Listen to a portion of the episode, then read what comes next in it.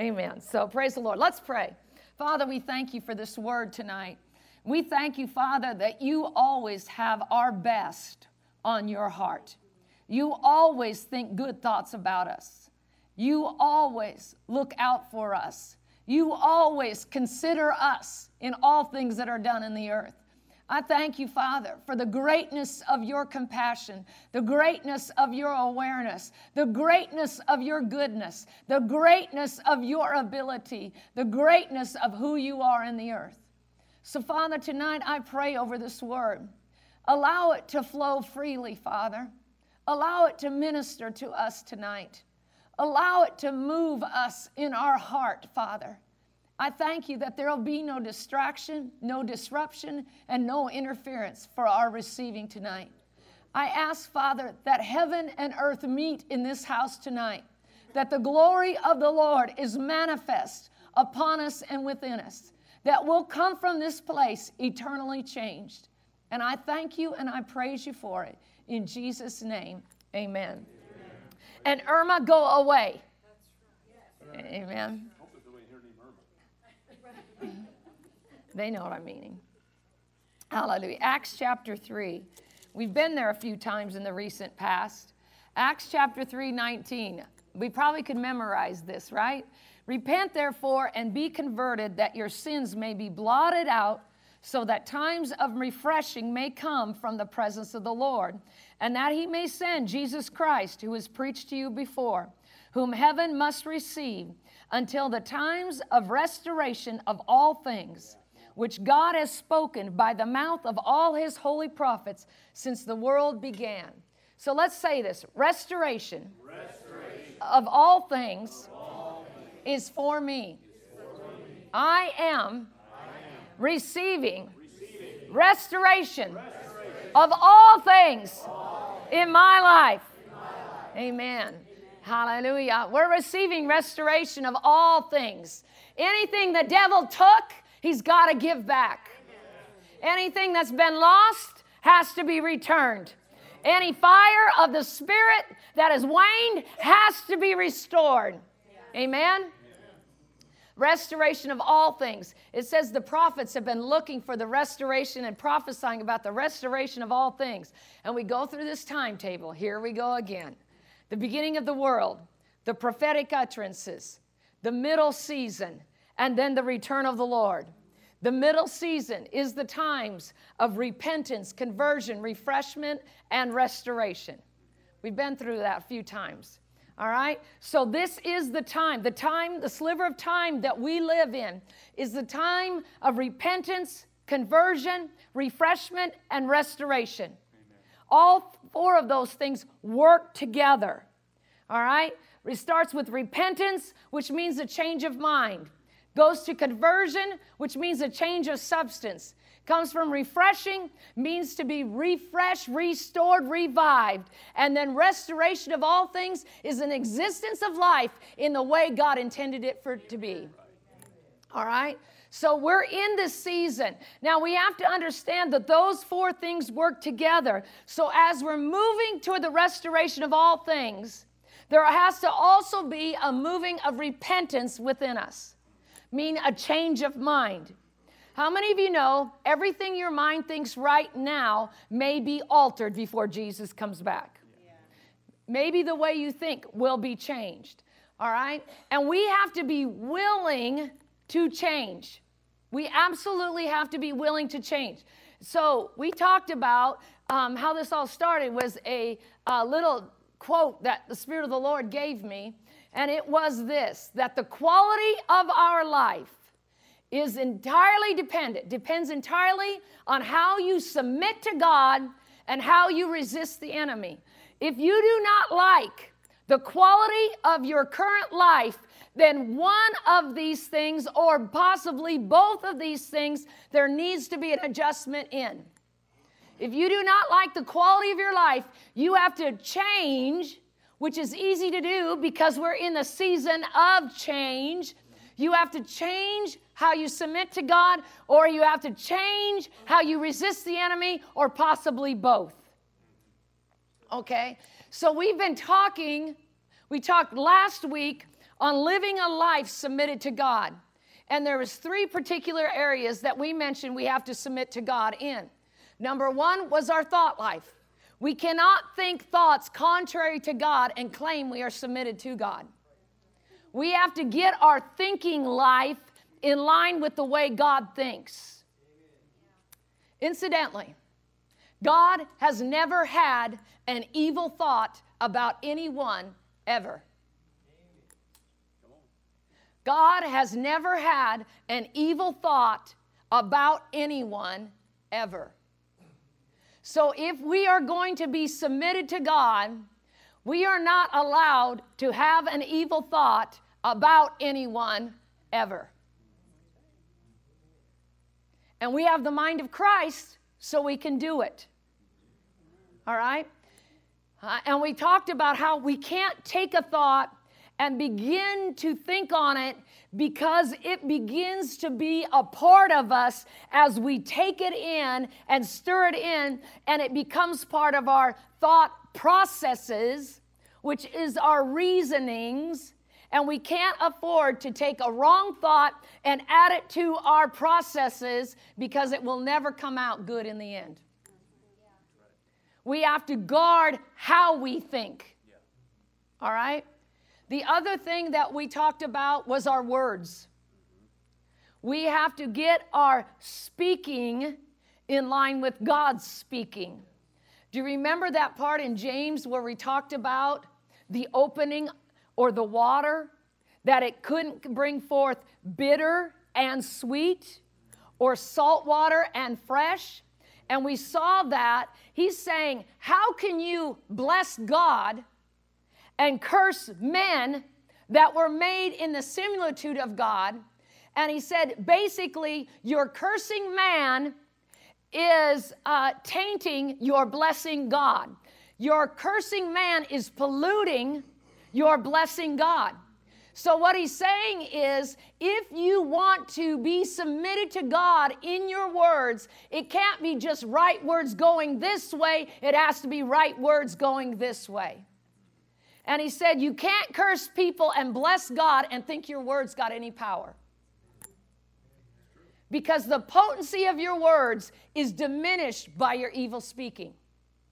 And if you remember, I said sometimes it's not that you're saying the wrong thing, it's that you're saying too many things.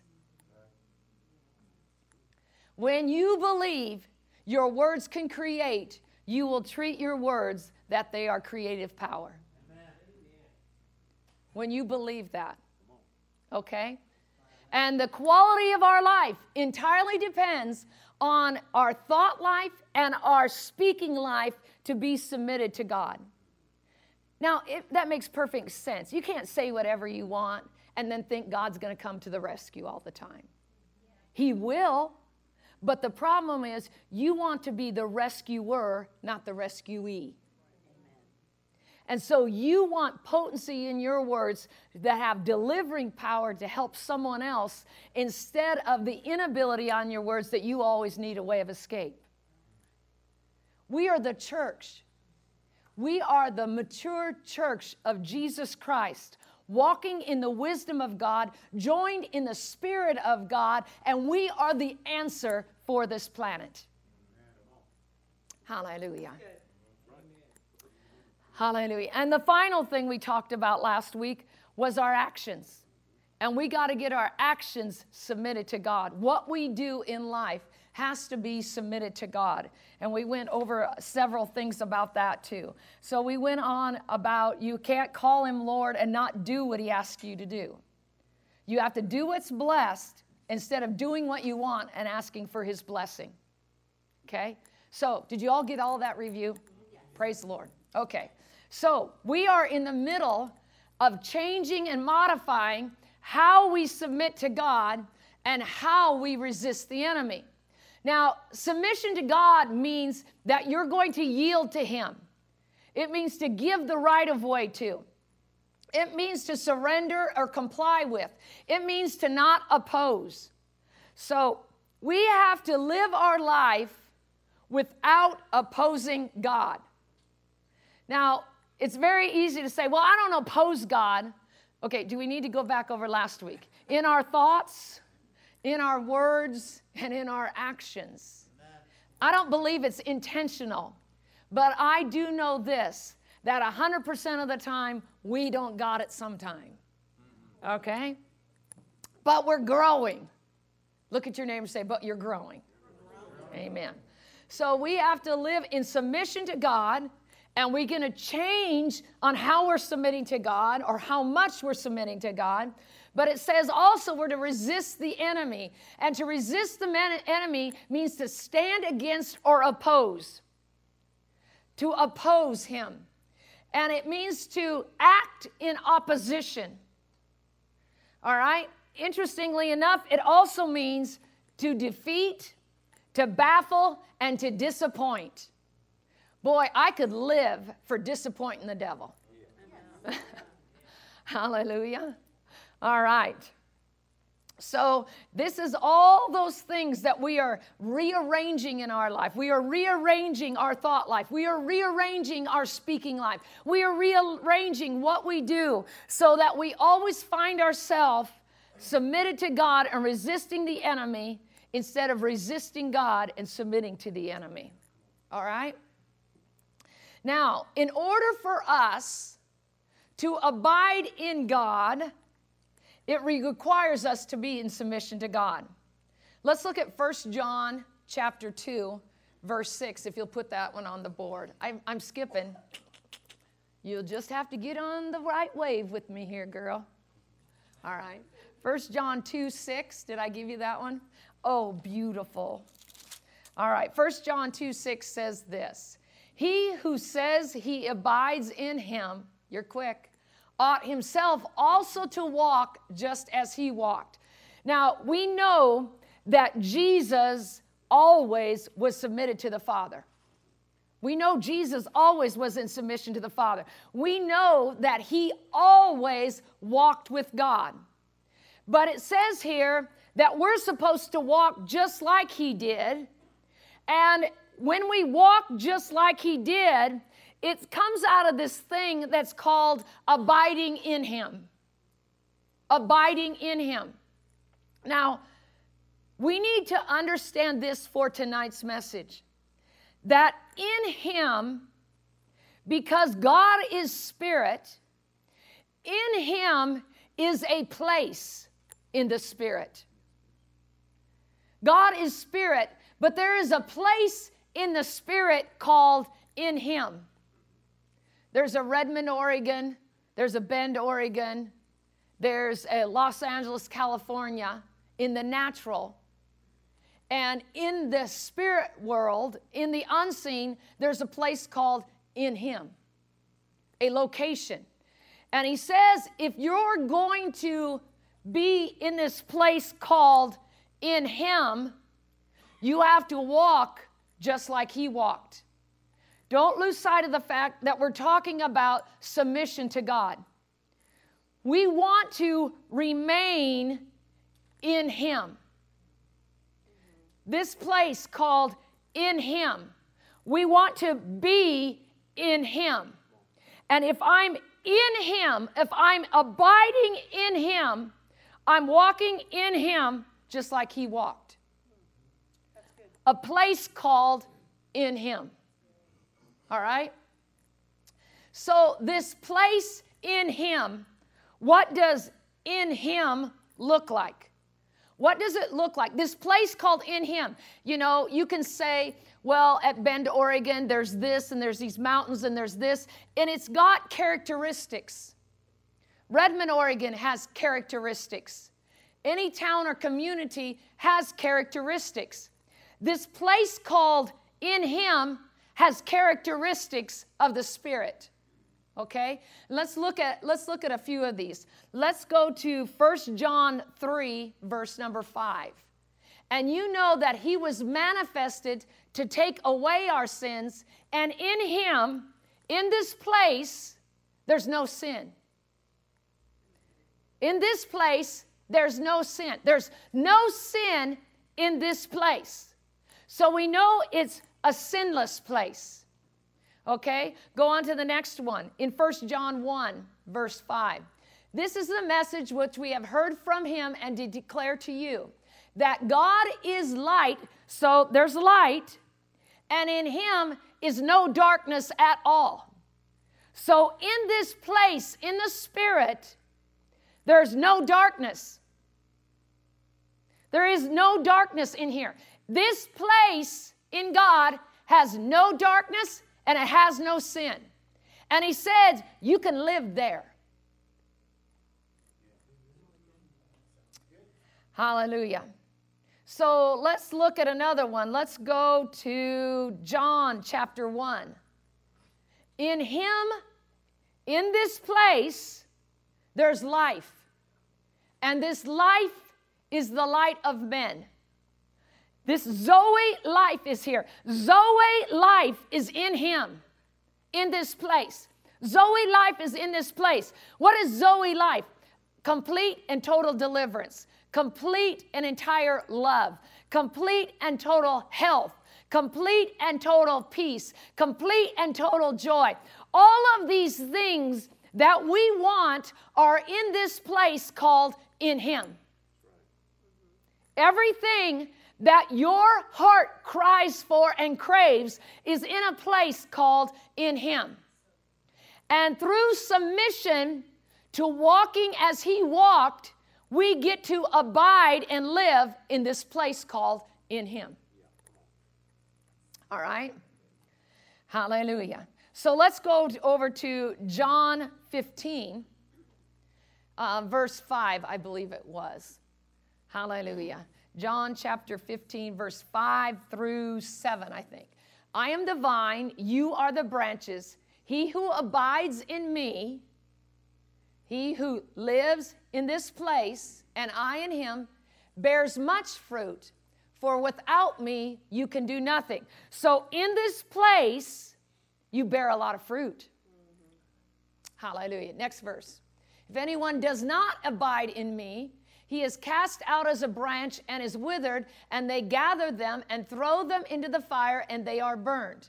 But if you abide, if you'll live in this place, and my words abide in you, you'll ask what you want, and it's done.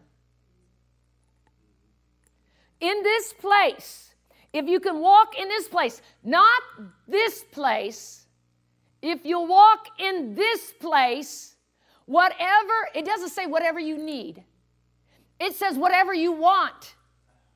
Whatever you desire, it'll be done for you if you live in this place. That doesn't work when you're out here in this place. And submission to God gets you to this place. And when you're in this place, you can ask whatever you want and it's done. But you can't be over here thinking I can ask whatever I want and it's done because you're not in Him. You have to be in Him for that to work, as it says in this. So over here, we want it to work, but it won't work over here because we have to be in Him for it to work. Hallelujah. Are you, are you seeing what, what I'm saying here tonight? All right? So, the interesting thing about this in Him place is it has guarantees for the best life possible that God dreamt for your life. That's in this place. That is not over in this place. That is in this place. Why I wore flat shoes tonight? In this place. Hallelujah. All right. Now, the thing about this place called in Him is there are no fences to keep you in. There are no fences to keep you in. You can go in or out anytime you want. If there was fences to keep us in, it wouldn't be God. Because he gives us choosings. He allows us to make free choice. And a lot of us think, if He would just put a fence around it so I couldn't, would be nice. But see, God never stops your straying. You can go anywhere you want. But when you stray, you get over here and you ask what you desire, and it's not done for you. It's over here that you ask what you desire, and it's done and accomplished. And there's nothing to stop you except what God says will stop you. So let's talk about about a bit. Okay. James 4 verse 8. Did I give you that one? I gave them a mountain of scriptures. Next one, 8. Draw near to God and he will draw near to you. Now, you have to understand what this is telling us is everyone knows what gravity is, right? You know what gravity is? Gravity is that thing that's pulling on you that you can't see that's holding you on the earth. If we didn't have gravity, we'd all be floating in the air right here, right? Okay? But gravity holds you there. In this place, your heart for God, your appetite for God, your drawing near to God creates a gravitational pull that holds you in this place. Your appetite for God, your drawing to God, because if I'm out here and I begin to draw on God, Father, I'm sorry for what I did. I want to come closer to you. I want to move to you. God does this. He picks up his place puts it where you're at. As you draw to Him, He draws to you. And now this is His place. Do you see what I'm saying to you? Because that's how you stay in Him, is with a heart for Him. All right? It's a gravitation of the Spirit to draw God in when you're drawing to God. I don't want this to be complicated. Hallelujah. All right? So, if you draw on Him, He moves His place called in Him to capture you. So that means if you have a heart that constantly draws on God, you will always be found abiding in Him. Hallelujah. Let's look over to um, Philippians 3. Did I do that one? Hallelujah. Philippians 3, verse 9. And be found in him. Be found in him. See, God wants you to be found in his place. We've moved it back over here again, okay? be found in this place. And he says, But when you're found in Him, it's not by your own righteousness, which is from the law, but that which is through faith in Christ, the righteousness which is from God by faith. So that tells me I can't earn it, I just yearn for it.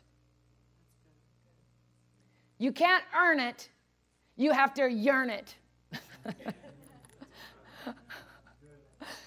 You can't earn it. It's not my own righteousness that keeps me in Him. The only thing that keeps me in Him is my passion and my heart and my drive toward Him. And it operates a gravitational pull that wherever I go, I am found in Him, in that place. Hallelujah. God would desire that you never are without Him, that you're never not in Him. Amen. All right? This is the place. Now remember what it looks like. This place in Him has no sin, it has no darkness, it's got lots and lots of light. It's His kingdom where He is king. It is the place of absolute life meaning there is no darkness, there is no depression, there is no anxiety, there is no fear, there is no lying, there is no torment, there is no turbulence, there is no tragedy, there is no trouble. All of this is in this place called in Him, where we want to abide. All right? So, um, let's look at 1 John 3, verse 24 first. And this is about how we can be there. Now, he who keeps his commandments abides here. Just keeping his commandments. All right? And so when you think of this, of keeping his commandments, it's like, that's a lot of business. You know, it's the whole, um, half the book of Exodus, all of Leviticus, most of Numbers, and part of Deuteronomy. How am I going to do all that stuff?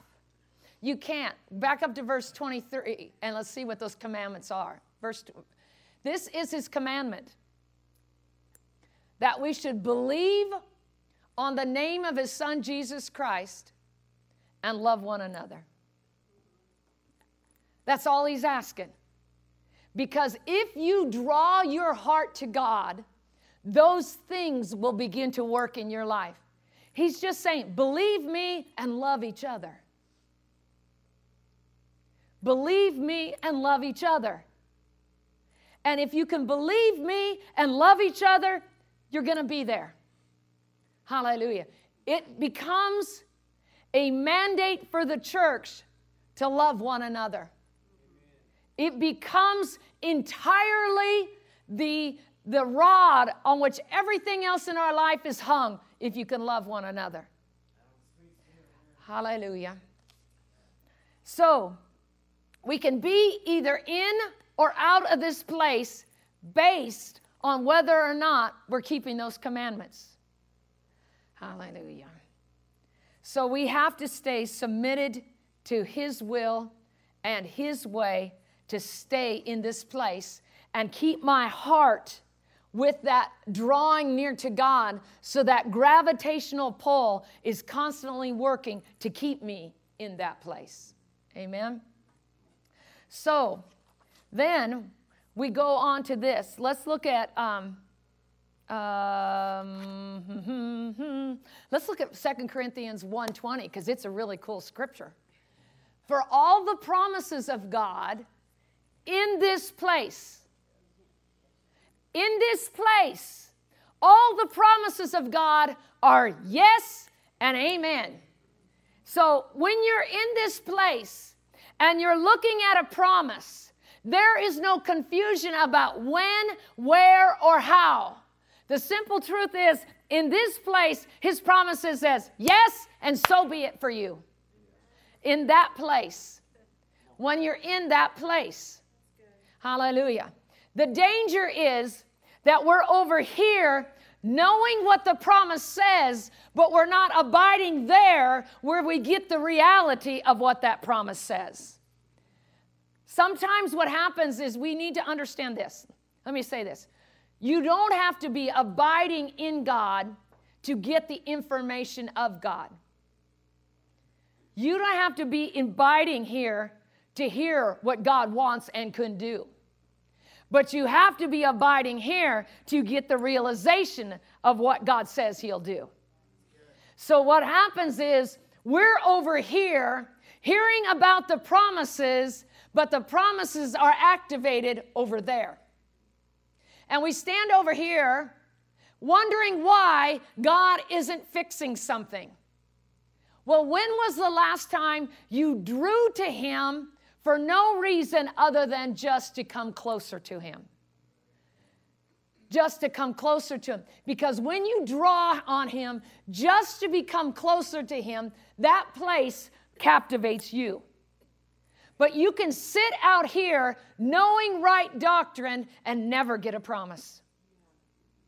You can sit over here knowing what should happen, but never experience it. Because there's no abiding in this place. There's no living in this place. Remember this scripture faith works by love.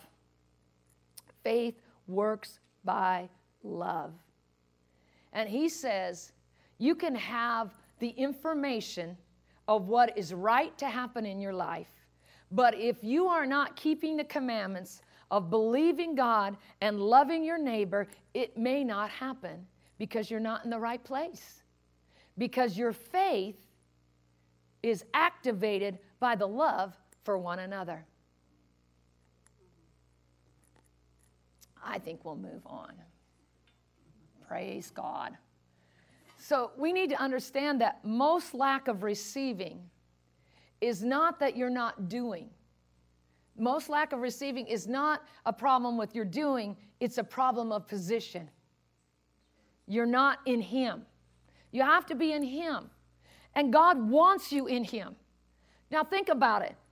God is so hungry for you to be in Him that anytime you draw on Him, He moves in Him, wherever you are.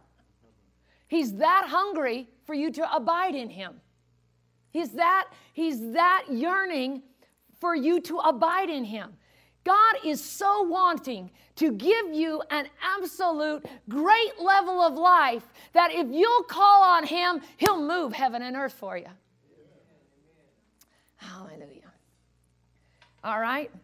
So we have to get in Him. Let's look in Colossians 2, verse number 6. As you therefore have received Christ Jesus the Lord, so walk in Him. Walk in Him. Next verse. Rooted and built up in Him. Get rooted and built in this place.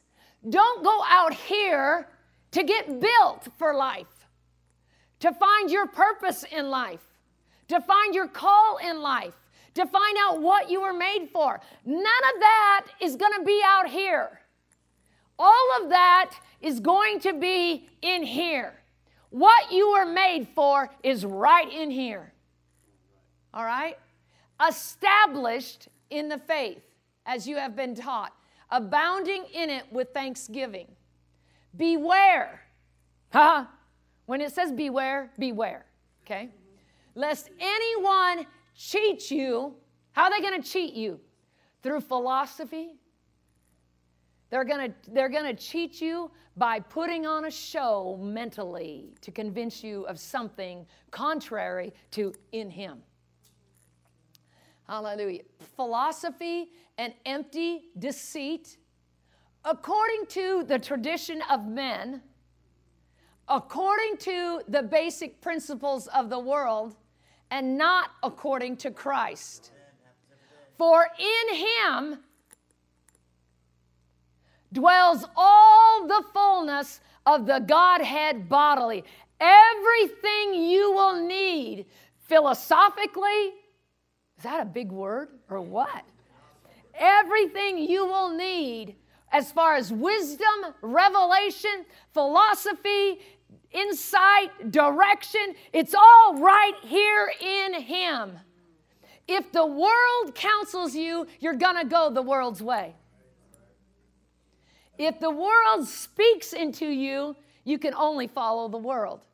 But God wants you to stay in Him because it's in Him you can be rooted, you can be built up, and you can be established right there. Amen? Amen. Hallelujah. This place is where we flourish from, not this place. This place is where we flourish from. So, if this is such a great place, why is it we have a tendency to be other places? When we're called to Bend and we're uh, living in Timbuktu. Okay, why is that? Okay, let's go over to John chapter 10, verse 10. The thief does not come except to steal and to kill and to destroy. But I have come that they may have life and that they may have it more abundantly.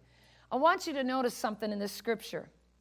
The thief does not come to you for any other reason but to steal, kill, and destroy.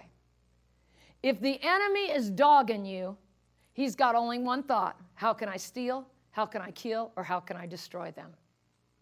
Hallelujah. He comes only, he does not come except to steal, kill, and destroy. Every time the enemy comes, there's thievery, there's murder, there's destruction. Okay? Every time Jesus comes, there's life and life more abundantly. But the enemy does not come, he does not come with, for any other reason than to steal, kill, and destroy. So, what happens is you're in this place, walking along in life, having a good time in Him, and the enemy says, psst, psst. And the moment you give Him your attention, He's captivated something of your heart. All right? So the enemy has come, and what the enemy does is tries to pull us out of our designated place of in Him. He wants you out of the place called in Him. The enemy want, doesn't care where you're at as long as you're not in Him. Because in Him, He has no way to get to you. In Him, He has no way to use you. In Him, He has no way to destroy your life. So His thought is, how do I get them out of the place? How do I get them, get them to move from that location to a different location? And then we see all the different strategies of the enemy. But every enticement, every enticement is to get you out of that place there. Now, start thinking about what we talked about last week all the different things he gets us to do. He gets us to lie. I'm out of him. He gets us to betray one another. I'm out of him. He gets us to find fault with each other. I'm out of him. Incidentally, if you don't go fault looking, you won't be fault finding. Amen. Amen. So don't go looking for a fault because you'll find one and then you're going to be losing your place in Him. All right? So, all of these things are to pull you out of being in Him. Let's go to 1 Corinthians 10 13. No temptation has overtaken you such as is common to man. So, while you're in this place of in Him, the enemy is going to use the same trick on everybody somehow to get them out of that place. Nobody has exclusive demonic attack that no one else has ever had. No one has exclusive demonic attack that no one else has ever had.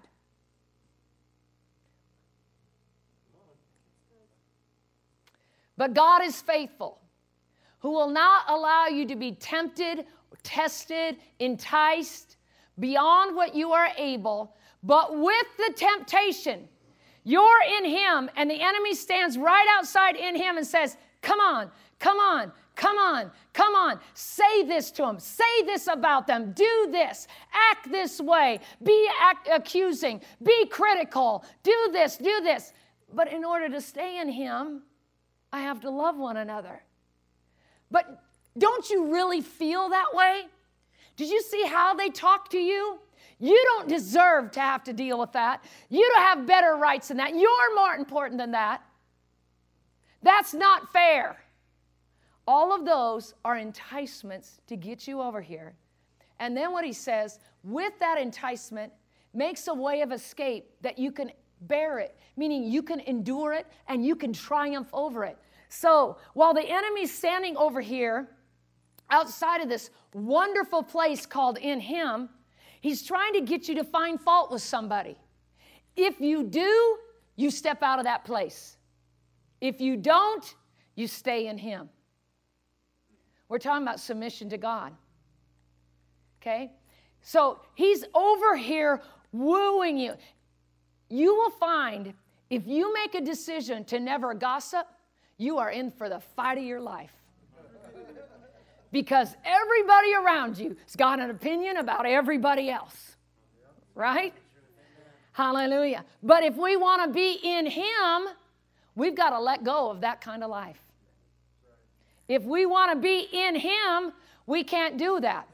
And in him, this temptation is coming from the sideline, whispering in your ear, speaking in your heart. I cast down that thought. I refuse to think that. You know, and, and the enemy's still speaking, but God's saying, I'm giving you a way to get away from that.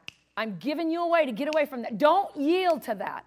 Resist the enemy, submit to God. Hallelujah. Hallelujah. So the enemy stands outside of the place in him. He's not welcome in there. He stands outside of the place in him and tries to lure you outside of that place so that he can get a hold of you. Um, I was thinking about how the enemy uses deception. You know, and in the Garden of Eden, the first thing he got Eve to do was look at the tree. Okay, the first thing he did was to get him to look at the tree. Um, and he makes things look different than they really are. Um, he can make you think the grass is way green over there. But the problem with over there is it's not in him. He can make you think it'd be, be better there. There's um, in Disney's California Adventure, there is a street you walk down, and you walk down this street, and it looks like the street goes a long, long, long ways. Do you know which one I'm talking about? A long ways. But as you get closer to it, you realize the end of the street isn't more street, it's just a wooden panel that they've painted on it that makes it look like the street just keeps going on. There is no street there, it's fake. When you're in Him, there's a lot of things the enemy wants you to look at and be drawn to that are fake. They're fake. They're not even real. They're fake. And there's nothing good out there. And deception is his key tool because if he can convince you, he can control you. Hallelujah. And he will make things look differently. And once he captures the eyes, because we know according to the word of God that the eyes are the openings to the heart. So if he can capture your eyes, he's got an entrance into your heart. Hallelujah. Are you okay? Okay. Let's go over to 1 John chapter 3. Hallelujah. 1 John chapter 3 verse 6 says, Whoever abides in him, this place, does not sin. Now think of that. If you can abide here, you won't sin. And I was thinking, man, you know, you hear um, intentional sin, you hear all these things, but it doesn't say that. It just says you, if you live in here, you don't sin. If you don't, if you live here, you won't sin. Because then it goes on, explains. Because if you're sinning, you aren't seeing Him and you're not knowing Him. So, what that tells me is in Him, you see God and you know God. And anytime you're sinning, it's because you're not seeing God and you're not knowing God. So, with that being said, we can understand then if we can be in Him, it captivates what we see and it captivates what we know. Because in Him, you don't sin. It's like this is a place that will so captivate you that it controls your actions and controls your intent and controls your intentions because you can't sin when you're in that place in order for me to sin I have to quit abiding. I have to quit seeing and knowing God. If you're seeing, if just think about this, if you're looking at God, what's the likelihood of you sinning? You don't sin when you're looking at God. You sin when you take your eyes off of God. See, and in this place, in this place of abiding, I'm seeing God. I have to be because I'm drawing to Him. That's what's holding me here. I'm drawing to Him. I'm seeing God. If I quit seeing God, I'm going to fall into sin. If I quit knowing God, I'm going to fall into sin. Because in this place, the seeing and the knowing doesn't permit me to sin. All right? So you can't stop the sin without the abiding.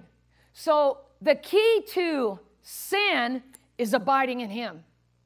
The key to addictions is abide in Him. The key to cussing, abide in Him. The key to gossip, get in Him. Just get in Him. The key to fault finding, get in Him. The key to unforgiveness, get in Him. And we, you can't strive to fix your life to get to this place. You have to get to this place so it can fix your life. Hallelujah. Hallelujah. You can sin when you visit God once in a while, but you can't sin when you're abiding there. Amen. All right. So, we have to understand that what the enemy tries to do then is tries to get us to quit looking at God, quit seeing God, quit knowing God, because then we fall into a lifestyle of sin where He has dominance in our life. All right, Second Corinthians 2.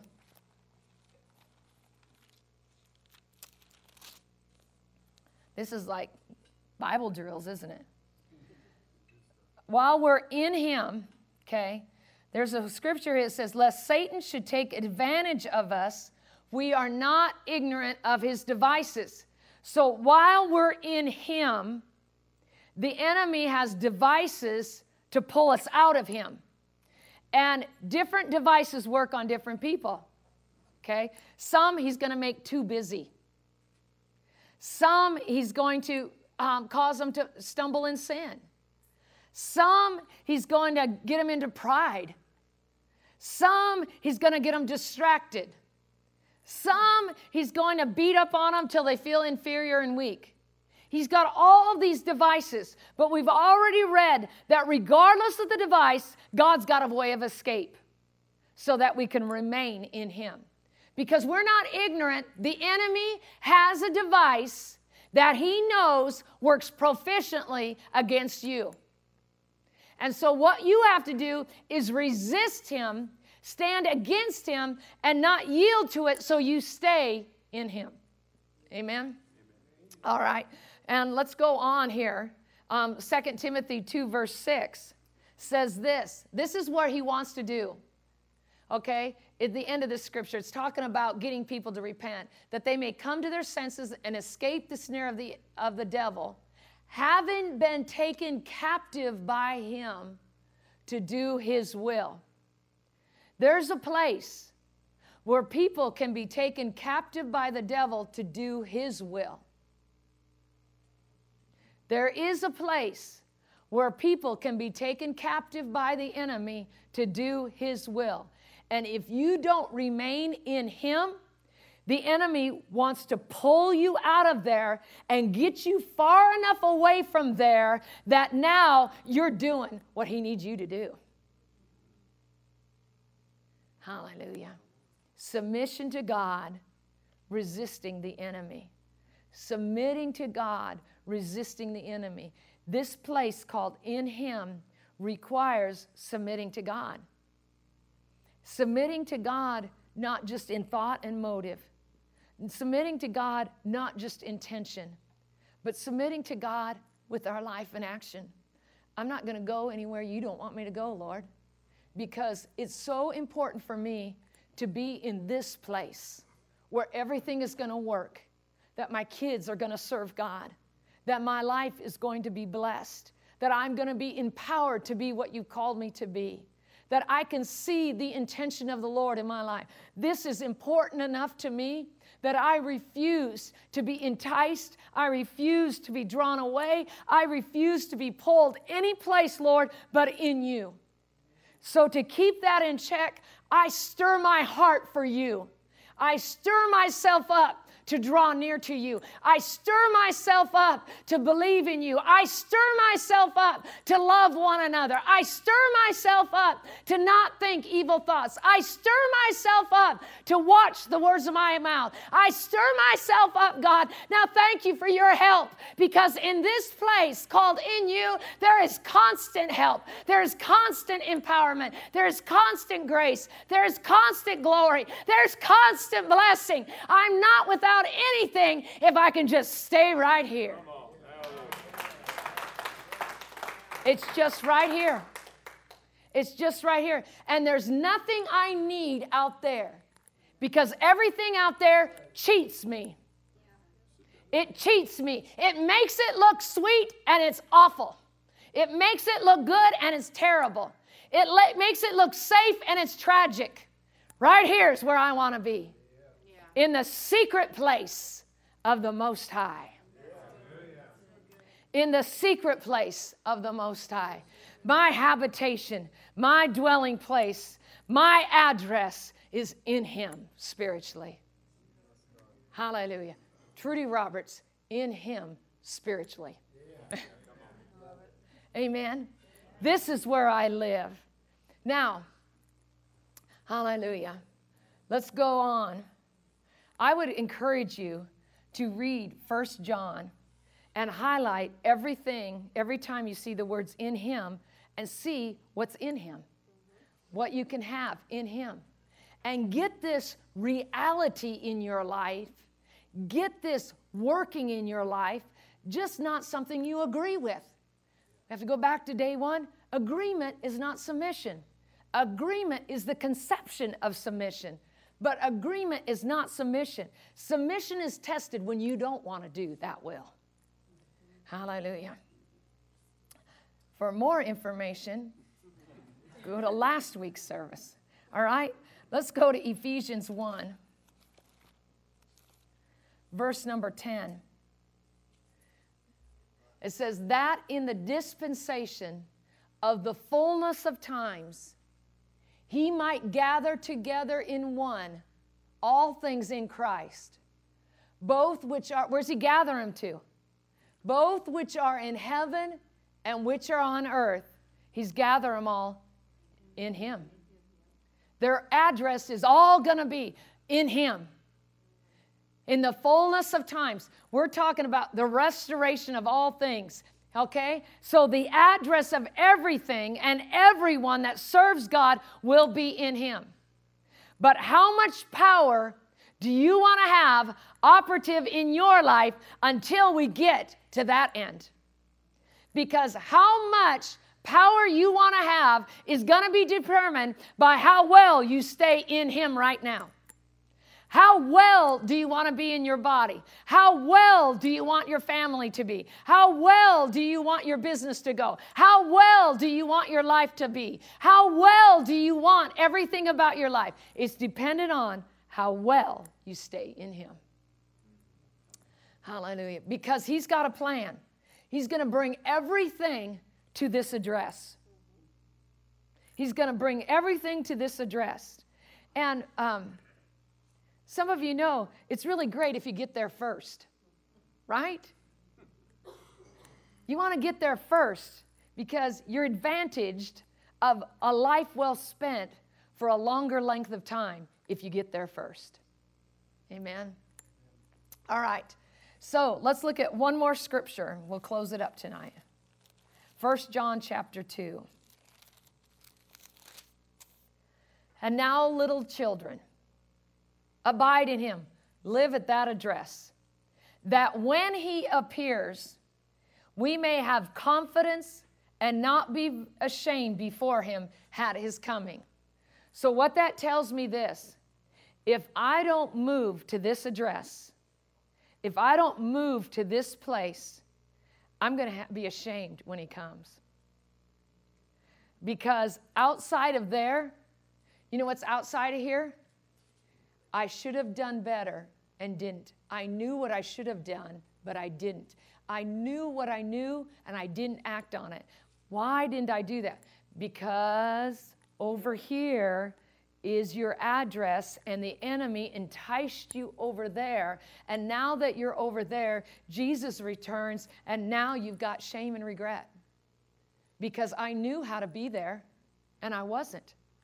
I knew what I should have been doing, and I wasn't. I knew what I should have done and I didn't. Okay? And there's no sin in here. But out here, there's all kinds of regret of I wish I would have, I should have, I could have, why didn't I? All of that's out here. And he wants us to move here now so that when he returns, which we don't know the day and the hour, so don't think, well, I'm going to get a warning, then I'll move. That ain't going to work. All right? Get there now because when he comes, then you have nothing to be ashamed of. How horrible to be ashamed when Jesus comes. It's about whether you want to stand and look at his face in awe or you're going to hit the dirt because you can't stand to look at him. That's the difference. You want to be able to receive him, not try to hide from him. And it's all about what address are you going to live at? What address are you going to live at? Because if you're in him, you won't be ashamed when he comes. But if you're not in him, especially if you're in this church, it'll be pitiful because you've heard this sermon. Ha! the warning of being in him. Move off of Bronco Way into in him. Amen? Hallelujah. Move off of your street into him. Move off Grumble Alley into in him. Move into murmuring meadows into him. All right? Move off of Gossip Gateway into Him. Come on. We got to move. We got to move because if we don't move, we're not going to be found in Him. And the quality of our life is dependent on if we're in Him or not. Amen. Hallelujah. Did you get something tonight? Hallelujah. Glory to God. Hallelujah. I want to live in Him. Hallelujah. And you'll get off of Lonely Lane and you'll get off of Someday Street, and you'll get off of Wandering Way, and you'll get off of Confusion Center. You know, you'll get off of all those things and just get in Him. Amen. Get a new address in the Spirit. Hallelujah. Thank you, Father. We can stand to your feet. Father, we thank you for this word. We thank you, Father, for transformation for our life.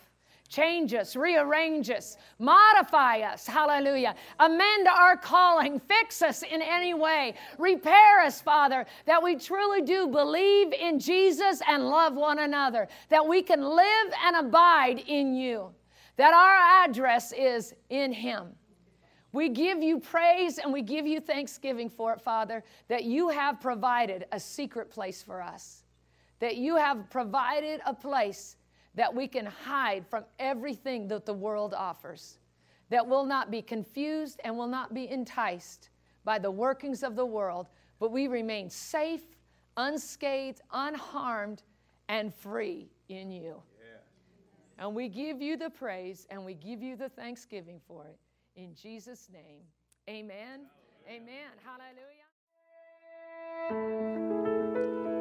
Thank you for joining us for this message. We'd like to take this opportunity to encourage those listening from anywhere in Central Oregon to join us Sunday mornings at 10 a.m. and Wednesday evenings at 7 p.m. for our regular services. We understand that many do not have a home church, and we can't emphasize enough the importance of connecting with a church family. We'd be honored to meet you and spend time with you, praising God.